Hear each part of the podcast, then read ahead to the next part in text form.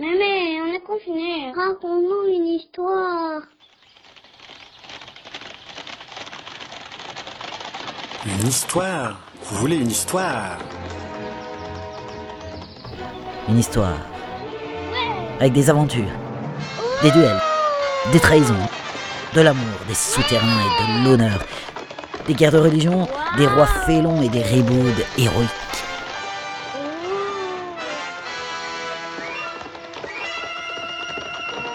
Eh bien, mes enfants, c'est l'heure des belles histoires de Mémé Jacqueline. Aujourd'hui, Mémé Jacqueline vous lit Les Pardaillants, une histoire de Michel Zévaco. Dans le dernier épisode, on a laissé notre héros, le jeune Jean de Pardaillan, au milieu d'une foule de catholiques enragés, menés par les trois bourgeois Kervier, Pezou et Crucé, fanatisés par le passage à ce moment-là, à cet endroit-là, du plus fanatique des catholiques de la noblesse, le duc de Guise, il pousse des cris de mort aux Huguenots. Tant qu'à introduire cet épisode, autant dire tout de suite qu'il y sera question de plusieurs personnages euh, complètement historiques qui ont complètement existé. Catherine de Médicis, la mère du roi. Son astrologue Ruggieri et leur ennemi Jeanne d'Albret qui a été une chef protestante, reine de Navarre et mère quant à elle du futur Henri IV. Ceci étant dit, poursuivons.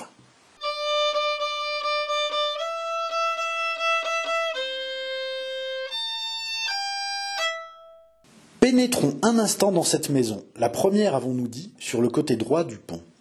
Là, dans la pièce à fenêtre grillée, une femme grande, maigre, tout enveloppée de noir, avec une tête d'oiseau de proie, nez de vautour, bouche serrée, regard perçant, est assise sur un vaste fauteuil. Cette femme, c'est la veuve de Henri II, la mère de Charles IX, Catherine de Médicis. Près d'elle, un homme jeune encore, qui a dû être fort beau, empathique de geste, théâtral d'allure, avec on ne sait quoi de souple dans la démarche et de félin dans les attitudes. Cet homme, c'est Ruggieri, l'astrologue. Que font-ils là tous les deux? Quelles mystérieuses accointances permettent à l'astrologue florentin de garder devant la reine cette attitude où il y a plus de caresses que de respect? Quelle sinistre besogne les a unis dans cette maison? Catherine frappe nerveusement du bout du pied. Elle paraît impatiente. Parfois elle frissonne. Patience, patience, Katharina mia, dit Ruggieri en souriant d'un sourire livide. Et tu es sûr, René, qu'il est à Paris? Voyons. Répète-moi voir un peu cela. Tout à fait sûr. La reine de Navarre est entrée hier secrètement dans Paris. Jeanne d'Albret est sans doute venue pour, dire, euh, pour voir quelque important personnage. Mais comment l'as-tu su, René? Parle, mon ami, parle.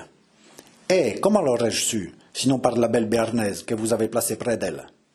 Alice de Luxe Elle-même. Ah, c'est une fille précieuse et une fidèle espionne. Es-tu sûr que Jeanne d'Albret va passer sur ce pont? Croyez-vous, sans cela, que j'y aurais appelé Crusset, Pezot ou Kervier fit Ruggieri en haussant les épaules. Est-ce pour acclamer Henri de Guise, à votre avis, que le peuple de Paris s'est levé? Patience, Catherine, vous allez voir. Oh, murmura Catherine de Médicis en serrant ses mains l'une contre l'autre. C'est que je la hais, vois-tu, cette Jeanne d'Albret. Guise n'est rien. Je tiens dans ma main, et je, le tiens dans ma main, et je le briserai quand je voudrais. Mais Albret, voilà l'ennemi, René, le seul ennemi vraiment redoutable pour moi. Ah, si je pouvais donc la tenir ici et l'étrangler de mes mains. Bah, ma reine, fit Ruggieri, laissez cette besogne au bon peuple de Paris. Tenez, le voilà qui s'apprête. Écoutez. Regardez, par Altaïr et Aldébaran, s'il est bon de regarder le ciel quand d'aussi magnifiques horreurs se passent sur terre. En effet, d'effroyables hurlements éclataient au dehors. Ruggieri s'était approché du treillis, suivi de Catherine. Les deux têtes penchées se touchaient presque. Et maintenant, les dents serrées, les yeux flamboyants, les narines aspirant au massacre, hideux, ils regardaient. Je ne vois qu'Henri de Guise, halta sourdement, sourdement Catherine de Médicis. Regardez là-bas, au bout du pont. Cette litière, derrière l'escorte. Oui, oui. La litière ne peut plus reculer. La foule l'enserre. Tout à l'heure, en arrivant ici, les rideaux vont s'écarter un instant. Ce sera bien le diable si notre ami Crusset ne reconnaît pas la reine de Navarre. Sur le pont, Henri de Guise s'avançait, suivi d'une trentaine de cavaliers. Il saluait du geste et du sourire, et de temps à autre, il criait Vive la messe Vive la messe Mort aux Huguenots répétait la multitude qui délirait. C'était un redoutable et magnifique spectacle. Ces seigneurs de l'escorte, montés sur des chevaux splendidement harnachés, portaient des costumes éclatants ou rutilaient des pierreries. L'or, la soie, le satin, les couleurs chatoyantes, les plumes de leur toque, les diamants de leur collier formaient un merveilleux ensemble. Mais le plus beau de tous, le plus étincelant, c'était leur chef, Henri de Guise. Car tout au plus, c'est tout au plus s'il avait vingt ans. Il était de haute taille, bien pris, avec un visage où éclatait un somptueux orgueil. Un grand manteau de satin bleu flottait sur ses épaules, et sa toque portait un triple rang de perles. Guise Guise vociférait le peuple, avec des acclamations que Catherine de Médicis écoutait en incrustant ses ongles acérés dans les paumes de ses mains. Et là-bas, dans la petite maison de la rue des Barrés, dans le logis de Marie Touchet, le roi de France dormait paisiblement, la tête sur l'épaule maternelle de sa maîtresse. Cependant, Henri de Guise et son escorte avaient franchi le pont. Mais alors, ils trouvèrent la foule si compacte qu'ils durent s'arrêter plusieurs minutes. À ce moment, derrière eux, éclatèrent des clameurs si féroces que le duc de Guise, instinctivement, porta la main à sa dague et fit volte-face. Non, ce n'était pas à lui qu'on en voulait. Il rengaina son poignard, et voici le terrible spectacle qui lui apparut, comme il apparaissait à Catherine de Médicis et à René Ruggieri. Une litière, s'avançant à grand-peine, arrivait au débouché du pont, devant la maison en ruine, près de laquelle se tenaient Crucé, Pesou et Kervier. Cette litière était modeste, et ses rideaux de cuir étaient hermétiquement fermés. À ce moment, les rideaux s'ouvrirent l'espace d'une seconde, mais cette seconde avait suffi. Enfer rugit Crucé, dont la voix de Stentor domina les clameurs. C'est la reine de Navarre Mort à la Parpaillotte Mort à Jeanne d'Albret Et avec ses amis, il se rua sur la litière. Enfin murmura Catherine, avec un terrible sourire qui découvrit ses dents aiguës. En un instant, un groupe nombreux et discipliné avait entouré la litière, gesticulant et vociférant. Albret Albret Mort à Albret Allô, la huguenote La litière fut soulevée comme un fétu de paille par les lames de l'océan. Renversée, piétinée, elle disparut. Mais les deux femmes qu'elle contenait avaient eu le temps de sauter à terre. Pitié pour Sa Majesté cria la plus jeune des deux femmes, d'une merveilleuse beauté qui, pour des raisons inconnues, ne paraissait pas aussi effrayée qu'elle eût dû l'être. La voilà La voilà tonnèrent Crucé et Pesou en désignant l'autre dame, qui tenait à la main une sorte de petit sac en cuir. C'était Jeanne d'Albret, en effet. D'un geste de souveraine majesté, elle ramena son voile sur son visage. Une poussée puissante, irrésistible, la jeta contre la porte de la maison en ruine avec celle qui l'accompagnait. Mille bras se levèrent. La reine de Navarre allait être saisie, broyée, déchirée. À cet instant, Catherine de Médicis et Ruggieri, du haut de leur fenêtre, le duc de Guise du haut de son cheval, virent un spectacle inouï, fantastique, merveilleux. Un jeune homme venait de s'élancer, balayant la foule à coups de poing, à coups de tête, à coups de coude, entrant, pénétrant comme un coin de fer et semblant faire le vide autour de lui par une sorte formidable, par une sorte de formidable roulis de ses épaules. En un clin d'œil, il se trouva, il se forma un espace entre la porte de la maison ruinée à laquelle s'appuyaient les deux femmes et la multitude furieuse à la tête de laquelle se trouvaient l'orfèvre, le boucher et le libraire. Alors, le jeune homme tira sa longue et solide rapière qui flamboya, et se mit à décrire un moulinet vertigineux, qu'il n'interrompit que pour lancer de seconde en seconde des coups de pointe furieux, tandis que la cohue, stupéfaite, épouvantée, reculait, élargissant le demi-cercle. René, gronda Catherine, il faut que ce jeune homme meure, ou qu'il soit à moi. J'y pensais, répondit Ruggieri en s'élançant. Saint Mégrin, disait de son côté le duc de Guise, tâche donc de savoir qui est cet enragé. Corne du diable, le magnifique sanglier. Quel coup de boutoir, d'estoc, de pointe de taille comme il frappe. Cet enragé, comme disait Guise, ce sanglier qui tenait tête à la meute humaine, c'était le chevalier de Pardaillan. Au moment où Crucé et sa bande se jetaient sur la litière, il avait vu que cette litière contenait deux femmes. Il voulut s'élancer, mais se sentit retenu par le bras. Celui qui l'agrippait au passage, c'était le bourgeois qui, tout à l'heure, lui avait donné de si complaisants renseignements. Laissez faire cria cet homme avec une sorte d'emphase doctorale. Laissez faire le peuple. Rappelez-vous, vox populi, vox dei. Eh, monsieur, répondit Pardaillan sans la moindre impatience, je vous ai déjà signifié que je n'entends pas l'anglais. En parlant ainsi, il se secoua. En se secouant, il envoya rouler, le malheureux latiniste sur les premiers rangs des assaillants. Puis il se précipita, tête baissée, comme un bélier humain. Par Bacchus s'écria l'homme en soutenant d'une main sa mâchoire endommagée. C'est là Hercule en personne, où je ne suis plus Jean Dora, Ioannus Auratus, le plus grand poète de la Pléiade, le Virgile de nos temps.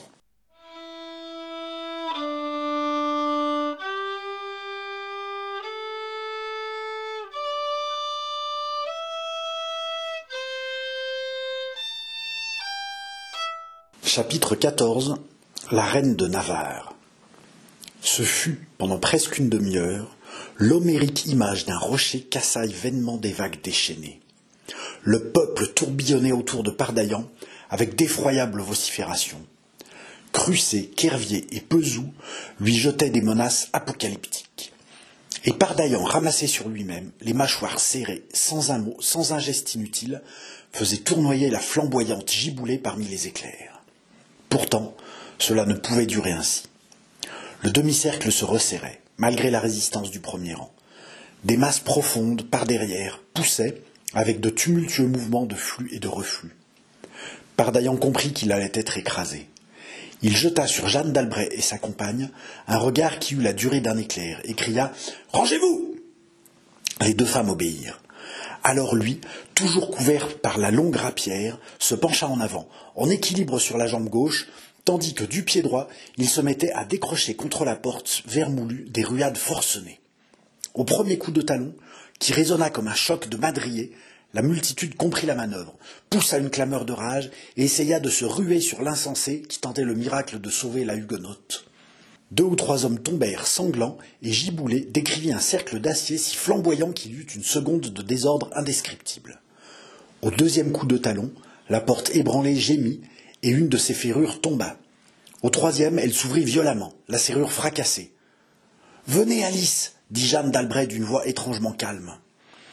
Et elle entra dans la maison, suivie de sa compagne. Le peuple, en voyant que sa victime lui échappait pour l'instant, jeta un rugissement tel qu'il sembla que la vieille maison allait s'écrouler. Crucé, Pezou et Kervier, maintenant, ne se trouvaient plus en tête. Ils avaient disparu dans les vastes remous de cette houle humaine. Il y eut, comme un assaut, la marche irrésistible d'un mascaret, le dévalement gigantesque d'une trombe qui s'abat, mais ces masses d'hommes écrasés les uns sur les autres, poussant, poussés, se piétinant, se soulevant parmi les gémissements de gens renversés et les imprécations des autres, cette masse, disons-nous, vint s'arrêter, haletante, rugissante, émiettée par sa propre mouvement, devant la porte refermée. En effet, à peine la reine de Navarre avait-elle disparu que Pardaillan, cessant son moulinet, porta à droite, à gauche, devant au hasard une dizaine de coups de pointe, dont chacun fut suivi d'un hurlement de douleur. Puis, dans cet espace de temps inappréciable où la multitude s'arrêta, hésitante, hébétée, il bondit en arrière, à corps perdu, repoussant la porte et se jeta, et, jeta autour de lui un regard de flamme. La maison, ancien logis d'un menuisier ou d'un charpentier, était pleine de madriers. Saisir cinq ou six de ces madriers, les arc-bouter contre la porte, établir un rempart solidement échafaudé, fut pour le chevalier l'affaire d'une minute, et la porte, arrachée de ses gonds par l'armée assaillante, tombait avec fracas que déjà l'obstacle se dressait, se hérissait devant la multitude. Le premier mot de Jeanne d'Albret fut Êtes-vous de la religion, monsieur Eh, madame, je suis de la religion de vivre, surtout en ce moment où mauvais marchand serait celui qui achèterait ma peau pour plus d'un sol. Jeanne d'Albret jeta un regard d'admiration sur ce jeune homme en lambeaux, les mains déchirées de sanglantes éraflures, qui continuait à sourire. En sept minutes, il était vraiment beau, rayonnant d'audace, avec on ne savait quoi d'ironique au coin des yeux. Si nous devons mourir, reprit la reine de, Navarre, je veux, avant, vous remercier et vous dire qu'à l'instant de ma mort, j'aurais connu le plus héroïque gentilhomme que j'ai jamais vu. Oh, murmura Pardaillan, nous ne sommes pas morts encore, nous avons bien trois minutes devant nous. Silence, mes petits louveteaux, ajouta-t-il en répondant aux, vociférations du peuple. Un peu de patience, que diable, vous nous assourdissez et nous rompez les oreilles. Cependant, il n'avait pas perdu une seconde. D'un coup d'œil, il avait examiné l'endroit où il se trouvait. C'était une pièce immense qui avait dû servir d'atelier à un charpentier. Il n'y avait pas de plafond. C'était le toit lui-même qui couvrait cet atelier, et ce toit était soutenu par trois poutres verticales qui semblaient aller chercher leur base à travers le plancher, dans les caves. En moins de temps qu'il ne faut, qu'il ne faut pour l'écrire, Pardaillan avait parcouru la pièce. En arrivant au fond, c'est-à-dire au côté qui donnait sur le fleuve, il aperçut une trappe ouverte qui permettait de descendre aux caves. D'un cri, il appela les deux femmes qui accoururent. Descendez, fit-il. Et vous, demanda la reine, descendez toujours, madame. De grâce, pas de question en ce moment. Jeanne d'Albret et sa compagne obéirent. Au bas de l'escalier, elles trouvèrent qu'elles étaient non pas dans une cave, mais dans une pièce pareille à celle du dessus. Sous le plancher, elles entendaient des clapotements. La maison était construite sur pilotis. Et c'était la Seine qui coulait au-dessous d'elles. Et sur leur tête, là-haut, c'était une tempête effroyable de clameurs humaines, où les cris de mort dominaient, comme les coups de tonnerre dominent le tumulte des orages. Mort au-dessus, mort au-dessous. À ce moment, une minute à, peu près s'était écoulée depuis l'instant où elles étaient rentrées dans la maison. Jeanne d'Albret prêta l'oreille une seconde. Dans une sorte d'accalmie des rafales populaires, elle crut entendre là-haut comme un grincement de scie. Mais cela dura l'espace d'un éclair, et de nouveau, l'énorme mugissement de la foule couvrit tous les bruits. Alors, fiévreusement, elle se mit à chercher quoi elle ne savait. Dans ces horribles instants où la mort est proche et semble inévitable, l'esprit prend dans les vigoureuses natures une étrange lucidité. Jeanne d'Albret eut l'intuition qu'on devait pouvoir communiquer avec le fleuve. Son pied, tout à coup, heurta un anneau de fer. Elle se baissa avec un cri de joie puissante, le souleva d'un effort inouï, arracha la trappe de son alvéole, et là, sous ses yeux, avec le rauque soupir d'un condamné qui a la vie sauve, oui, là, elle aperçut une échelle qui descendait au fleuve parmi les pilotis. Et en bas de cette échelle, une barque. Monsieur, monsieur, rugit-elle. Ma voici, ton appardaillant. Si nous mourons, ce sera en nombreuse compagnie. Et le chevalier apparut au haut de l'escalier, tenant une grosse corde à la main. Sur cette corde, il se raidit, s'arc-bouta, d'un effort tel que les muscles de ses jambes saillirent et que les veines de ses tempes parurent prêtes à éclater. À ce moment-là, la hideuse multitude affamée de mort, dans un effrayant fracas, se précipitait, se ruait À mort À mort À mort On n'entendit plus que la sinistre clameur. À ce moment aussi, Pardaillan, d'une dernière secousse frénétique, semblable à un titan qui cherche à déraciner un chêne séculaire, tira sur la corde. Un craquement formidable se fit entendre. La maison parut osciller un instant, puis, parmi d'atroces clameurs de désespoir, un grondement puissant, quelque chose comme un roulement de tonnerre, la maison s'effondrait. Les poutres se déchiraient, la toiture tout entière tombait d'un bloc, tuiles, ferrures, pièces de bois, tout s'abîmait dans un fracas sinistre, écrasant, blessant, tuant par centaines les meurtriers. Puis un silence énorme pesa sur cette scène inouïe. Que s'était-il passé Pardaillan avait scié les trois poutres qui sortaient de la toiture. Pardaillan les avait liées avec la même corde. Pardaillan, en secouant frénétiquement cette corde, avait fait tomber les poutres. Et alors, d'un bond, d'un saut, il se lança dans le vide, tomba au pied de l'escalier et se rua vers Jeanne d'Albret, tandis que sur le plancher qu'il venait de quitter s'effondrait la toiture de la vieille maison. La reine, d'un geste, lui montra le fleuve, l'échelle, la barque. En un instant, ils y furent tous les trois. Le chevalier coupa la corde qui retenait la légère embarcation et celle-ci, entraînée par le courant, se mit à filer dans la direction du Louvre.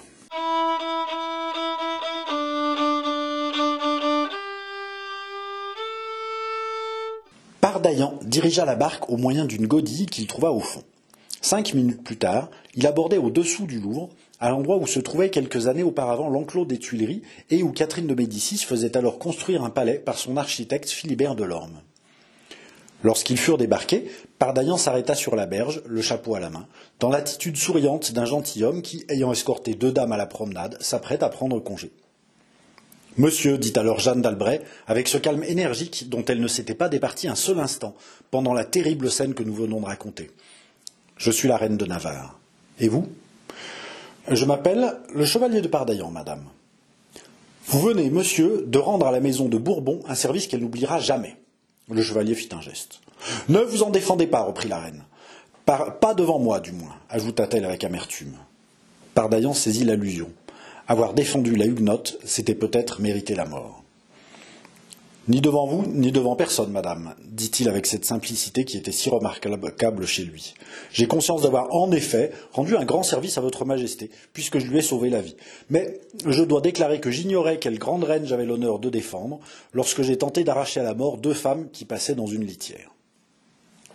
Jeanne d'Albret, qui depuis des années faisait la guerre, Jeanne d'Albret, diplomate consommée et véritable général d'armée, Jeanne d'Albret, qui commandait à des héros et devait se connaître en héroïsme, fut frappée de cette dignité froide, corrigée par on ne savait quoi d'ironique et de gouailleur qui émanait de toute la personne du chevalier. C'est ainsi que, tandis qu'il faisait cette réponse, son visage était immobile, ses yeux très froids, mais sa main quittait la garde de son épée pour esquisser un de ces intraduisibles gestes du gamin qui se moque de lui-même. Monsieur, reprit la reine, après l'avoir examiné avec admiration, si vous voulez me suivre au camp de mon fils Henri, votre fortune est faite.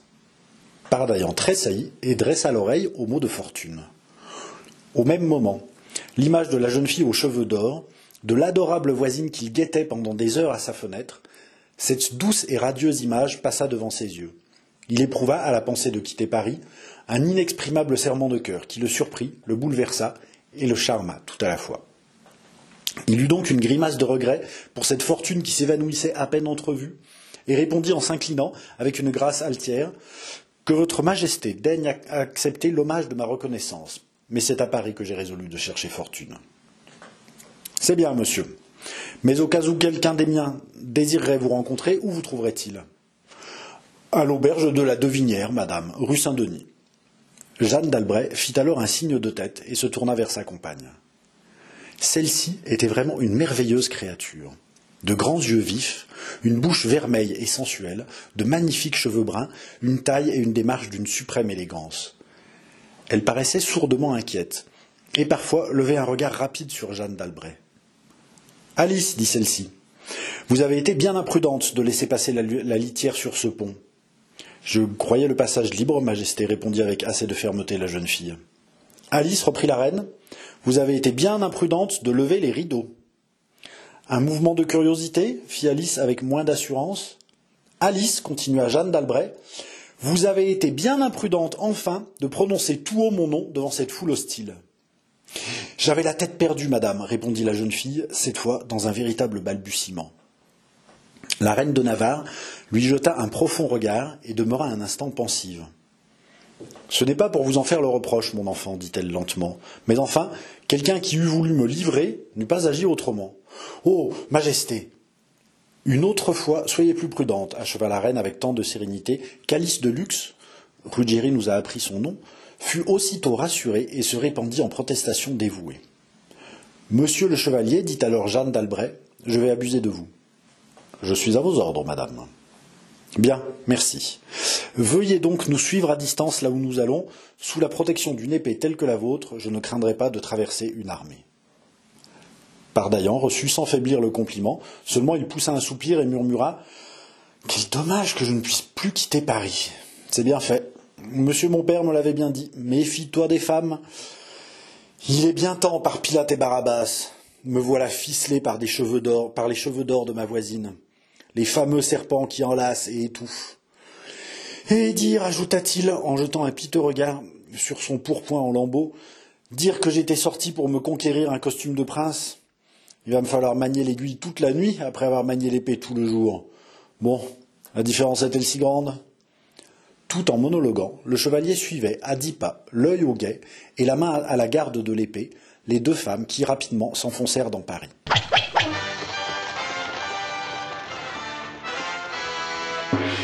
Vous retrouverez Mémé et toute sa bande demain à 9h30 sur les ondes de Radio Canu, la plus rebelle. Les épisodes déjà diffusés sont disponibles sur audioblog Arte de Mémé Jacqueline.